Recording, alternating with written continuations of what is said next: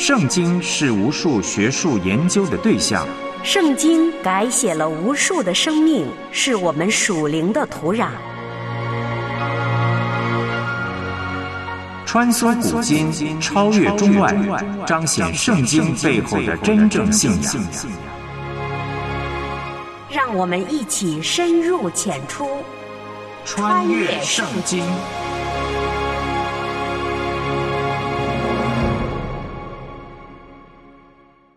穿越圣经，带你回归圣经。我是唐曼。在近代世界史上，希特勒法西斯对犹太人的种族灭绝，无疑是最惨绝人寰、最骇人听闻的大屠杀事件。据史料记载，短短的六年时间里，欧洲各国有三分之二的犹太人。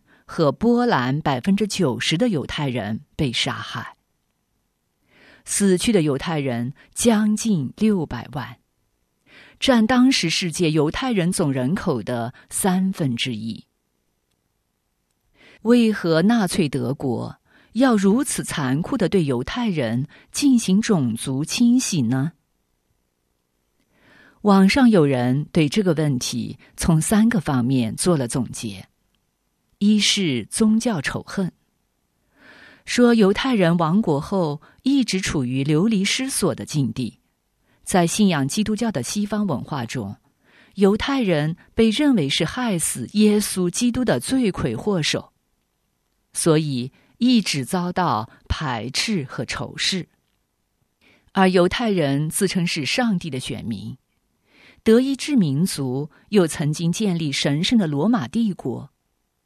二者都有强烈的民族自豪感。德国人又一直有领导欧洲的欲望，对同样自命不凡的犹太人很是厌恶。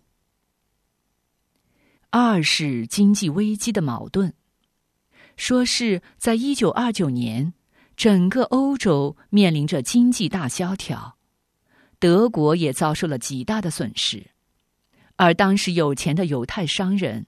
却不愿帮助国家共度困难。比如说，在牛奶供不应求时，他们宁愿将牛奶倒掉，也不愿意降价出售给穷人。在经济危机的冲击下，德国境内普遍产生对犹太富商的仇恨。三是持种族优劣论的极端主义分子希特勒上台后。他借助社会对犹太人的不满，宣扬德意志民族是优秀的民族，犹太人是劣等民族，大肆的鼓吹犹太瘟疫的谬论，使犹太人被灭绝成为合理化。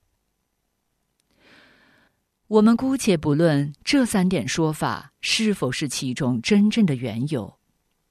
但从早在三千多年前的圣经先知书来看，历史却仿佛被一双看不见的手牵引搅动，让古老的预言变成可怕的现实。而这样的历史又给人带来怎样的教训呢？我们一起来听由梁天路播出、麦基牧师分享的今日信息。穿越古今，主爱已显明，永恒恩怨，救赎普及万民，顺服谦卑，在主跟前专心聆听，穿梭圣经里。是主话语，是行主正道，走上窄路，穿越圣经。听众朋友，你好，欢迎收听《穿越圣经》这个节目，很开心我们又在空中见面了。《穿越圣经》这个节目呢？希望帮助每一位听众能够更加明白神的话语，成为遵行并且传扬神话语的人。那么在上一次节目，我们就查考和分享了以西结书四章一节到六章第五节，让我们先来重温一下。以西结在砖块上画出耶路撒冷，然后呢，把砖块给砸碎。那么这样做是向百姓啊来预告耶路撒冷，它将被占领，还有遭毁灭。啊，神具体的向以西结交代了做什么啊，说什么，怎么做，还有怎么说。啊，每一个细节呢都有它的具体的意思。但是我们常常会忽略或者是不尊重神话语的细微之处，啊，认为啊神大概呢啊不会介意的。但其实我们应该像以西结一样，在神话语的细节上要完全的顺服。以西结不寻常的行为，那么就象征着耶路撒冷他的命运。他向左侧卧了三百九十天，那么是说以色列啊将受到三百九十年的惩罚；然后向右侧卧了四十天，那么是说犹大将受到四十年的惩罚。以西结不能动地方，那么就象征着在耶路撒冷的人啊将被囚禁在城内。我们知道以西结并不需要整天卧着。那么这些经文也交代了神让他在此期间所做的一些其他的事情，他就获准吃少量的食物，那么就代表着在敌人围城的时候啊，城中的人啊尚有口粮可吃，但是这个食物啊要用粪来烧烤，那么就象征着犹大他的不洁净。好，不少百姓一定看到了这些景象，那么在这个过程中也不时的听到了以西结他的信息。但是可惜的是，他们并未做出应该有的回应。我们要来学习以西结啊，有勇气啊，为神来做见证。以西结就求神不要让他用人粪来烤食物，因为这违反了洁净的律法。以西结他身为祭司，他一直小心的在遵守这些律法。那么用人粪做燃料烤食物，就说明了毁灭了。如果城中一切都被烧毁了，也就不可能再继续遵循啊神献祭的律法了。一个人剃去发须，那就代表着悲痛、受辱或者是悔改。那么神让以西结把头发和胡子给剃去，并且分成三份那么就象征着有些事啊要发生在耶路撒冷的百姓的身上。那么神让以西结用戏剧性的行为来引起百姓的注意。以西结的预言在百姓的心里边就烙下了不可磨灭的印象了。那么，就像神给以西结创造性的方式来传达神的信息一样，我们也能够创造性的把关于神的好消息啊，来去告诉这一代那些失落的人。好，以西结把几根头发就放进了衣襟里边那么就象征着神要保守一小部分啊忠实的百姓。但是就在这些百姓的中间啊，还是有些人，他们因信心不真诚啊，而遭到审判还有毁灭。那么试问，在要来临的审判中，我们能够站立得住吗？马太福音七章二十二到二十三节就警告说了，有很多自以为安全的人，但其实并没有保障。那么至关重要的就是，我们要确定自己对神的委身是发自内心的。人们异常软弱啊，甚至连周围异教国家的律法都遵守不了，那么更谈不上遵守神的律法了。在殿中拜偶像并行恶来玷污神的圣所和圣殿，那么这是一项非常严重的罪行。那么在新约中，我们知道神要住在属于自己的人的里边啊，我们的身体啊就是神的殿。格林多前书六章十九到二十节，保罗说：“岂不知你们的身子就是圣灵的殿吗？”这圣灵是从神而来，住在你们里头的，并且你们不是自己的人，因为你们是重价买来的，所以要在你们的身子上荣耀神。啊，我们今天有说闲话，爱抱怨，爱金钱，爱撒谎，或者是其他错误的行为和态度，啊，并成了日常生活的一部分了。那么这就是在玷污神的殿了。所以我们要祈求圣灵的帮助啊，让我们呢不让神的殿，也就是我们的身体来受到玷污。啊，我们都听过有人教训孩子时这样来说：啊，如果你下次再这样的话，就不许吃饭了。如果父母不认真遵守诺言，那么孩子就学会了不听话。啊，恐吓的结果必定是适得其反。那么神就准备惩罚以色列人他们嚣张的罪，要求他们知道神他是说到做到的。那么太多人不把神的警告当做一回事儿，他们只把这些话语啊当做空洞的威胁。但是神所警告的就一定会成就，啊，不要错误的以为啊神说了的就不一定啊真正的成真。以西结只有在神给他信息的时候啊，他才会说话。那么以西结书第六章的信息就是犹大拜偶像一定要受到神的审判。那么第七章就描述了审判的种类，也就是完全毁灭这个民族。然而神他出于怜悯，他就拯救了一小部分的人。那么以西结对以色列的山就发出了预言，为什么呢？因为山是人们呢用来拜偶像的一个高处。以色列的众山，那么是指偶像崇拜。为什么？因为神庙和丘坛，他们通常建筑在山上。那么以色列地呢，要因为拜偶像啊而来受到惩罚。好，那么接下来我们就继续来研读和查考以西结书六章六节到七章二十四节。好，以西结书六章六到八节经文说：“在你们一切的住处，诚意要变为荒场，秋坛必然凄凉，使你们的祭坛荒废。”将你们的偶像打碎，你们的日像被砍倒，你们的工作被毁灭，被杀的人必倒在你们中间，你们就知道我是耶和华。你们分散在各国的时候，我必在列邦中使你们有剩下脱离刀剑的人。啊，你看，百姓中还是有忠于神的人的。那么从整体来看，以色列国背弃神，但是呢，还有少数忠心的渔民。那么今天的教会呢，也是同样，神他很在意并且关切那些忠心的百姓。好，一西结书六章九节经文说：“那脱离刀剑的人，必在所掳到的各国中纪念我，为他们心中何等伤破，是因他们起淫心，远离我，言对偶像行邪淫。他们因行一切可憎的恶事，必厌恶自己。”好，那么神就借先知以西结的口，就来宣告说了：那些脱离刀剑的人啊，必在所掳到的各国中啊，来去纪念我。那么这些渔民要做什么呢？他们要为神来去做见证，为他们心中何等伤破，是因他们起淫心。那么这一句也可以翻译作：因为他们背弃我，我要破碎他们的淫心。他们是本属于神的百姓啊，但却扮演啊荡妇、妓女的角色。那么在属灵上，他们犯了奸淫罪。根据启示录第十七章的记载，基督将属他的真正教会带离世界之后呢，那么圣经就称这些被弃的教会啊为淫妇。这是圣经里边最可怕的一章，那么就呈现出了一幅非常可怕的画面。经文说，他们因行一切可憎的恶事，必厌恶自己，这是审判的结果之一。但到现在呢，我们还看不到这个结果。那么这就意味着还有更多的审判啊！这些审判要在大灾难时期来临到，到那个时候，人们会因着神的审判呢，来咬牙切齿、悔恨不已。你也许以为那时会有一阵啊认罪悔改的浪潮，但是呢，这种事儿啊不会发生在这些群众中。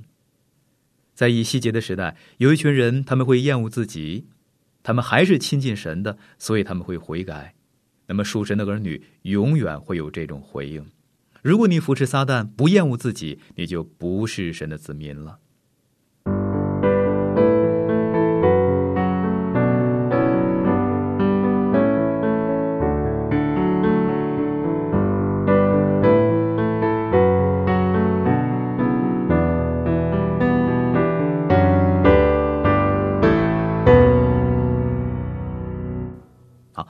一期结束六章十节。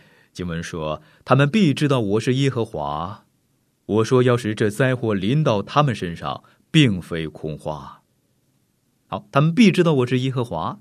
那么这句话在本章里边就重复了三次，这也是审判的一个结果。那么到今天，我们还没有看到这个结果。人们非但啊不承认神的手在掌权，甚至还说啊没有神啊。他们说，如果真的有神的话，那么神会帮助我们的。那么我们怎么能够这样来想呢？神他是审判罪恶的神，但是人们排斥这一点儿，他们不要审判罪的神。其实你可以随你的心意来造一个神，但是圣洁的神他仍在掌权。你也许希望他消失的无踪，但是神他绝不会失踪啊，他要继续来实行审判。以西结书六章十三节经文说：“他们被杀的人倒在他们祭坛四围的偶像中。”就是各高冈、各山顶、各青翠树下、各茂密的橡树下，乃是他们献馨香的寄生给一切偶像的地方。那时他们就知道我是耶和华。好，我知道希特勒的迫害让很多犹太人就归向神了。那么在欧洲，很多信徒他们都是当时所结的果子，我们把他们给忘了啊，很少有他们的消息。我看过一位姐妹的见证，他的父母就死在煤气室里边那么这段恐怖的经历是他蒙恩得救的管道。所以我们必须承认，神的手在掌权，他是圣洁的神啊！如果神连自己的独生爱子都舍得让他为我们的罪而死，那么罪人凭什么相信自己能够躲得过审判呢？啊，经文说他们的祭坛就是各高冈啊！你看，神在这里呢，就详细的说明了审判那地的人啊这样的一个理由了。那么神的审判还是笼罩在那块地上，很多人说那是啊流奶与蜜之地。不要自欺，今天那里已经不是流奶与蜜之地了。当地的人啊，没有回转归向神，那么神的审判还在那个地方。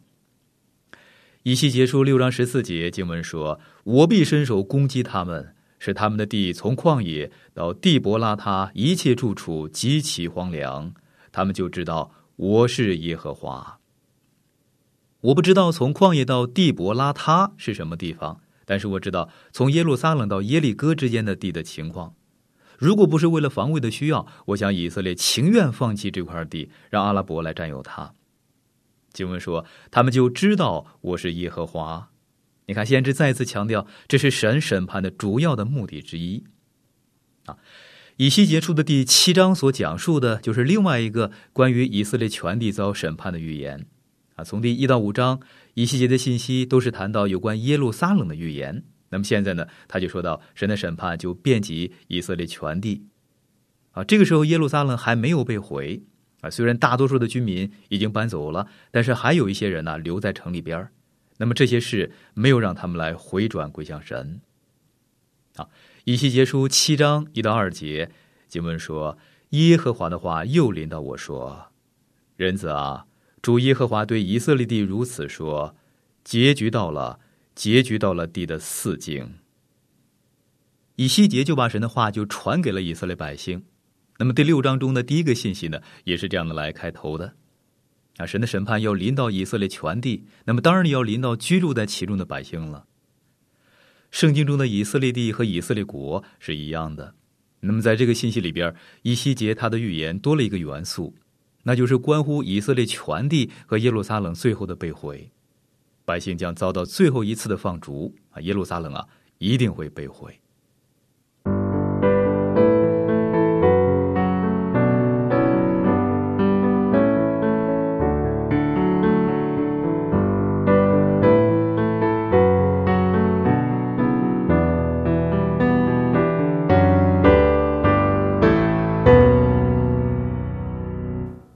细结书七章三节经文说：“现在你的结局已经临到，我必使我的怒气归于你，也必按你的行为审判你，照你一切可憎的事刑罚你。”啊，你看，神对以色列说：“我要按你所行的来审判你。”神他所施行的审判或者是刑罚，是以色列最有应得的。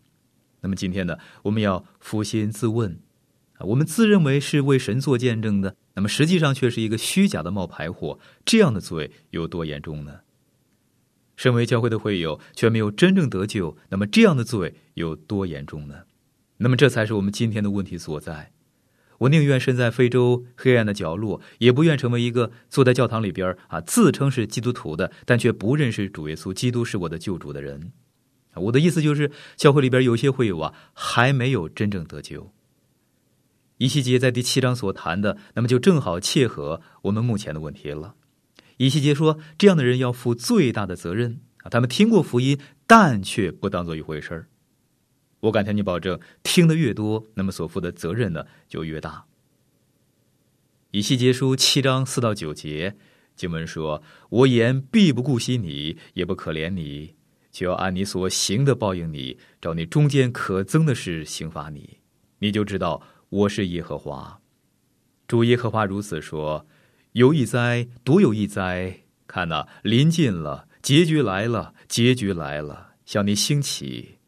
看呐，来到了，境内的居民呐，锁定的灾临到你，时候到了，日子近了，乃是轰嚷，并非在山上欢呼的日子。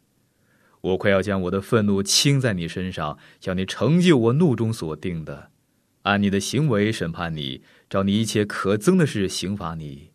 我眼必不顾惜你，也不可怜你，必按你所行的报应你，照你中间可憎的事刑罚你。你就知道击打你的是我耶和华。啊，我敢说，今天很少有人能够严肃的面对圣经中这一段非常重要的经文啊，绝大多数人对他很陌生。有人说，差别在于以西结书是针对旧约时代的人所说的，和现代不同了。那么和启示录的记载以及主耶稣在马太福音第二十五章的教导来相比，以西结的口气是很温和的。那么和新约很多经文相比，本段经文是很客气的了。那么新约的神和旧约的神是同一位神，在任何时代他都要惩罚罪孽。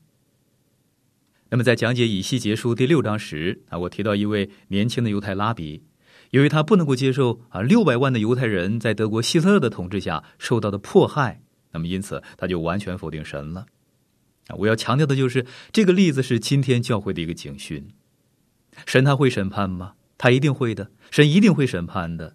所以难怪保罗他会在哥林多后书五章十一节他就说了：“他说我们既知道主是可畏的，所以劝人；但我们在神面前是显明的，盼望在你们的良心里也是显明的。”那么今天有很多人，他们操纵教会，使教会就变得很廉价的样子啊！他们夸口自己的忠诚奉献，但却完全没有真正的奉献给耶稣基督。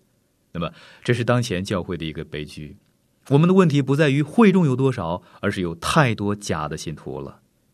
有位牧师就说了，一个冷漠的教会会友对基督造成的伤害，比二十个叫嚣亵渎神的无神论者还要更加严重。那么以细节的信息在当年不受欢迎。那么到今天还是同样的不受欢迎。好，以西结书七章十到十四节经文说：“看呐，看呐，日子快到了，所定的灾已经发出，杖已经开花，骄傲已经发芽，强暴兴起，成了发恶的杖。以色列人或是他们的群众，或是他们的财宝，无意存留，他们中间也没有得尊荣的。”时候到了，日子近了，买主不可欢喜，卖主不可愁烦，因为烈怒已经临到他们众人身上。卖主虽然存活，却不能归回再得所卖的，因为这意象关乎他们众人，谁都不得归回，也没有人在他的罪孽中坚立自己。他们已经吹角，预备齐全，却无一人出战，因为我的烈怒临到他们众人身上。好。那么这群人最大的特色就是，他们是一群抗议者啊，不愿意投身属灵战场的和平主义者，他们不愿意挺身为真理而战。那么审判时，当仇敌进来时，他们还在做梦。那么现在的人啊，的确厌恶战争，渴望和平，但是呢，只要心里边存着邪恶，那么神就说，恶人必不得平安。那么在以赛亚的预言里边，把这个真理啊，就重复了三次。好，以西结书七章十九节。经文说：“他们要将银子抛在街上，金子看为污秽之物。当耶和华发怒的日子，他们的金银不能救他们，不能使心里知足，也不能使肚腹饱满，因为这金银做了他们罪孽的绊脚石。”好，那么手头能够有一些闲钱，这个是很安逸的，但是还是不能够解决生命的问题。那么这正是神在这里啊，对以色列民他们所说的。啊，他们以为累积财富可以来保护他们，但其实不然。好，一气结书七章二十到二十二节经文说：“论到耶和华装饰华美的殿，他建立的威严，他们却在其中制造可憎可厌的偶像，所以这殿我使他们看如污秽之物。我必将这殿交付外邦人为掠物，交付地上的恶人为掳物，他们也必亵渎这殿。”我必转脸不顾以色列人，他们亵渎我隐秘之所，强盗也必进去亵渎。好，那么这段经文呢，是对神审判的一个描绘啊，让人胆战心惊啊。如果你还想知道将来会有哪些更加惊悚的事儿在等着我们啊，那么请读启示录的第十八到十九章啊，那里就描绘了拜金的巴比伦，它都毁灭了。啊，新闻媒体常提到人们仰赖大企业啊、股票市场、华尔街的繁华啊，穿着名牌西装的企业家、政府官员啊，保证百姓啊一定能够安居乐业。但事实并非如此，这些保证也救不了他们。当他们需要拯救的时候，这些保证啊一点儿也没有用。以西结书七章二十三到二十四节，经文说要制造锁链，因为这地遍满流血的罪。诚意充满强暴的事，所以我必使列国中罪恶的人来占据他们的房屋，我必使强暴人的骄傲止息，他们的圣所都要被亵渎。啊，你看，以色列地将会沦为外邦人的天地，啊，他们将掠夺、破坏，还有烧毁城邑。那么，因此百姓再也无处寻找和平了。啊，那个时候假先知的预言呢，将会暴露在大众之前。啊，遗忘神已久的百姓也会因为这件事而重新的来纪念耶和华。那么，神的审判会破碎人类啊虚妄的骄傲，揭露谎言啊，并使人们呢重新纪念忘却已久的神。那么，撒加利亚书十章九节经文说：“我虽然播散他们在列国中，他们必在远方纪念我；他们与儿女都必存活，且得归回。”好，我亲爱的朋友。今天的节目时间就到了，我们要先停在这里了。啊，如果您对节目中我所分享的内容有什么不太明白的地方，那么欢迎你啊来信询问啊，我们会很乐意的为您再去做说明。如果在你的生活中有什么难处，也请让我们知道，我们可以在主里啊彼此纪念和带祷。好，我们下次节目时间空中再会了，愿神赐福给您。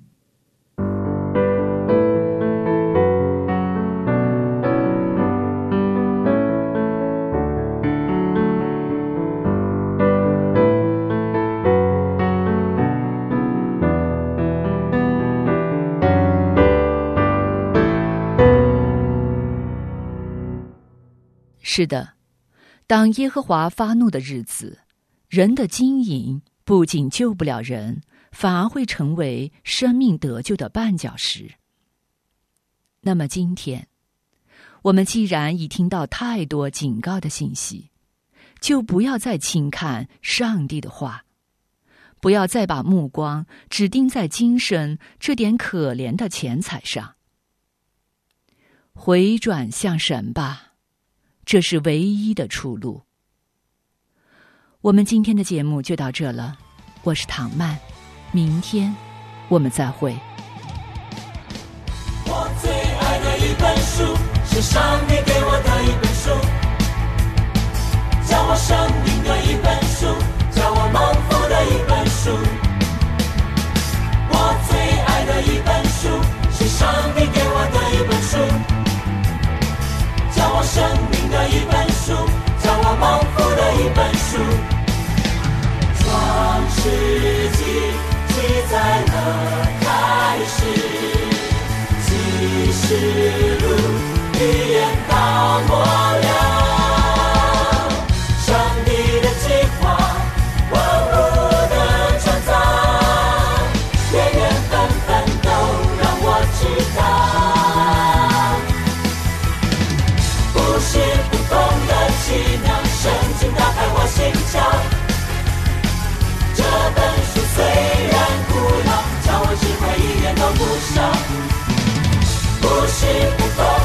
知道上帝知道我需要这本书，虽然古老，给我指引时间，我正巧不是普通的奇妙圣经打开我心窍。